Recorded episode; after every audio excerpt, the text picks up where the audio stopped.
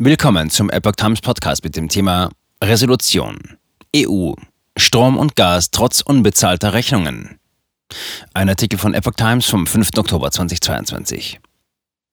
Die europäischen Parlamentarier wollen Privathaushalte in der Energiekrise unterstützen. Niemand soll frieren oder wegen unbezahlter Rechnungen auf der Straße landen.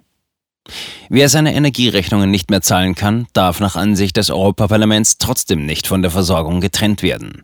Zwangsräumungen von Wohnungen einkommensschwacher Haushalte, die ihre Energierechnungen und Mieten nicht bezahlen könnten, müssten verhindert werden. Das geht aus einer Resolution des Parlaments hervor, die am Mittwoch angenommen wurde. Eine Entscheidung hierzu müsste jedoch in den EU-Ländern getroffen werden. Zudem bekräftigten die Parlamentarier ihre Forderung nach einem sofortigen Verbot von Energieimporten aus Russland.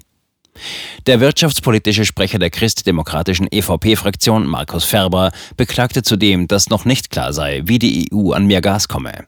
Spätestens einen Tag nach dem russischen Überfall auf die Ukraine hätten die EU-Kommission und die Mitgliedstaaten an einer groß angelegten gemeinsamen Gasbeschaffungsinitiative arbeiten müssen. Ferber hatte den vom Europaparlament beschlossenen Text mitverhandelt. Auch Übergewinnsteuer weiter Teil der Diskussion.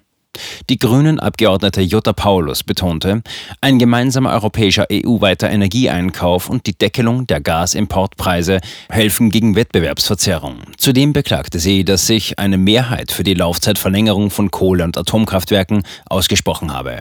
Ihr Parteikollege Michael Bloss hätte sich zudem einen größeren Fokus auf den Ausbau erneuerbarer Energien gewünscht. Am Mittwoch hatte die Europäische Linksfraktion zuvor bereits eigene Forderungen zur Bekämpfung der Energiekrise vorgestellt.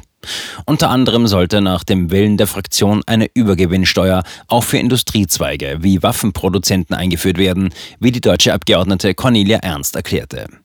In der EU sollen Energieunternehmen künftig verpflichtet werden, einen Teil ihrer Krisengewinne an den jeweiligen Staat abzugeben. Damit sollen Verbraucherinnen und Verbraucher entlastet werden. Darauf hatten sich die EU-Länder verständigt.